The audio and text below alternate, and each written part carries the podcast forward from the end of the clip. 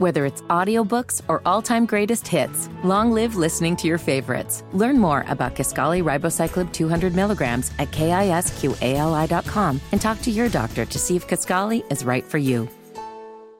Are you really okay with me? Are you okay? Everything's gonna be okay. Are you okay? Yeah, I'm fine. I'm pretty f***ing far from okay. Whoa! Are you okay with this? On the Hammer and Nigel show. Oh, yeah! Okay, this on the news that Ryan Seacrest is taking over on Wheel of Fortune. What's-his-face retired? Pat Sajak. Pat Sajak, of course. He's retiring. Ryan Seacrest taking over. Now, Vanna White reportedly hasn't had a raise in 18 years on the show, on Wheel of Fortune, and has hired a lawyer.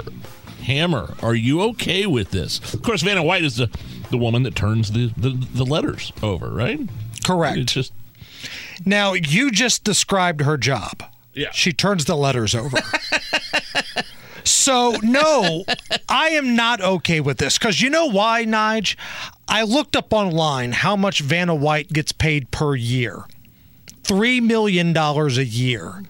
$3 million a year. I think I saw that same thing. Any extra money that she would receive throughout the year would be bonuses and things like that. And your job, and let's have a real conversation here, let's not be politically correct, is to look pretty and flip the letters. $3 million a year. Now, Wheel of Fortune, they've probably had every opportunity to just go down to USC or UCLA and find a 22-year-old smoking hot blonde from the communications department that could probably do that job for substantially less. Absolutely. Yeah. But they haven't done it. They've kept Vanna around. So if I'm Vanna White, I think this is a pretty good gig. Where else are you going to go right now to make $3 million a year for simply walking to a board and flipping a letter? Yeah, well, Pat Sajak wasn't probably making that much when they first hired him, and he got raises, and I think at the end, towards the end, he's making like 15 a year now, $15 million a year, so he's gotten raises. And he's the host. He interacts with the guests. He keeps things on time. How often do you hear Vanna White speak in an episode of Wheel of Fortune? Maybe at the very end. Her job, and let's call it what it is, her job is to be in shape, have a great smile, and flip the letters. And there are some dudes that have jobs that are similar. You know, some good-looking guy somewhere that's a model for Abercrombie and Fitch or whatever. That's part of the job description. Let me ask you, this made me think of something. So Wheel of Fortune's probably spending a buttload of money hiring Ryan Seacrest. A big name, big, you know, it's Mr. Show Business, basically. It's radio shows, American Idol. He's a brand. TV host, absolutely a brand. Did Wheel of Fortune need him? Could they have saved some bank and maybe hired somebody like an unknown? Like, I think, from what I've heard, wasn't Pat Sajak a weatherman when somebody found him? I think so. Merv Griffin found him. And what I'm saying is Wheel of Fortune is the brand, not the host. Right, but if you look at shows like, that have made that seamless transition, like Price is Right went from Bob Barker, who was an icon, to Drew Carey, and things have went pretty well. Yeah. I can see Wheel of Fortune doing the same thing. You're going from Pat Sajak to Ryan Seacrest, things are going pretty well. When you try to get cute, that's what happens with Jeopardy! Because Jeopardy! Brought in a rotating lineup of hosts. Hell, they had Aaron Rodgers trying to host Jeopardy! At one point, and I'm not sure if they, to this date, have finalized the host. Is it that one champion guy, or is it Blossom? They bring them both in all the time, and it's a train wreck. So you're saying... Wheel of Fortune is probably better off spending the extra dough to find a name and lock him in there. And this could be his retirement, right? I mean, this could be Ryan Seacrest could be doing this for the rest of his career. This is such a smooth transition for the folks at the Wheel of Fortune. Here is a woman bursting with happiness after finding out she's going to be a grandmother. The couple had her do a custom lottery scratcher, right? One of those novelty custom lottery scratchers. Right. And it revealed the words, "I'm having a baby." Here it goes. Having a... You can hear her scratching. Baby? A baby? Read it. Wait, I'm having a baby? You're having a baby? Are you really having a baby? You're really pregnant? I'm so happy right now. Yeah. Are you serious? You're having a baby? I'm scared to ask, are you okay with the way that went down? The way that went down, yes, I'm okay with this. Because you know why? Because that sounded like it was just a small gathering, maybe just the soon-to-be parents with the mom there. That's fine. Sure. What it wasn't was this big, over-the-top, ridiculous gender reveal party where you hired David Bote of the Cubs to hit the dye-colored baseball, or somebody falls off the Grand Canyon, or a forest fire is started. This big, stupid event where we have to go and bring you another gift.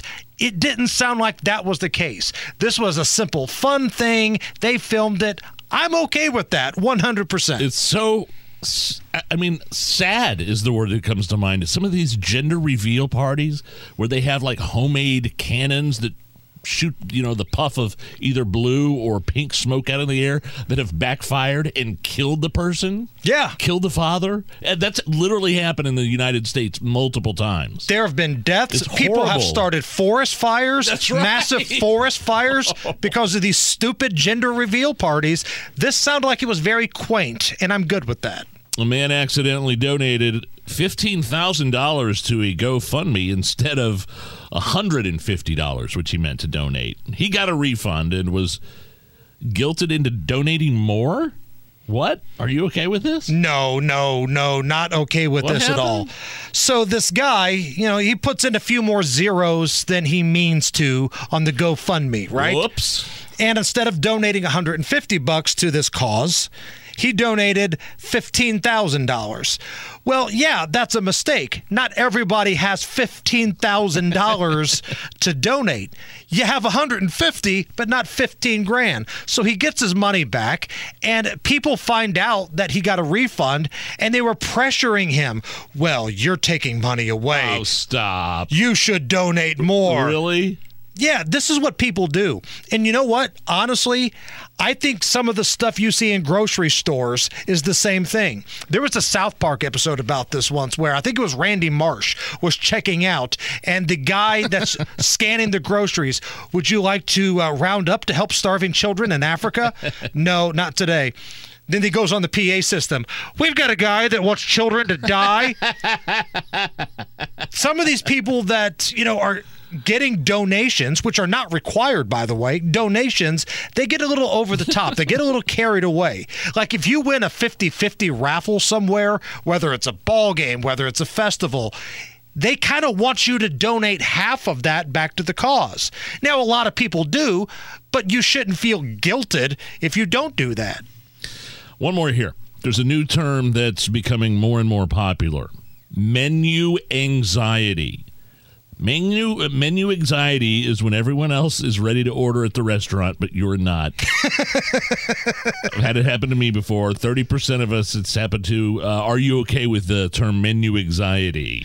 I am, but I kind of see where they're coming from. Because if I'm in a new restaurant and I'm there with people who have been there before, they already know what they want. But sometimes it takes me a little longer to figure out what I want. Now, that's in like a sit-down type of restaurant.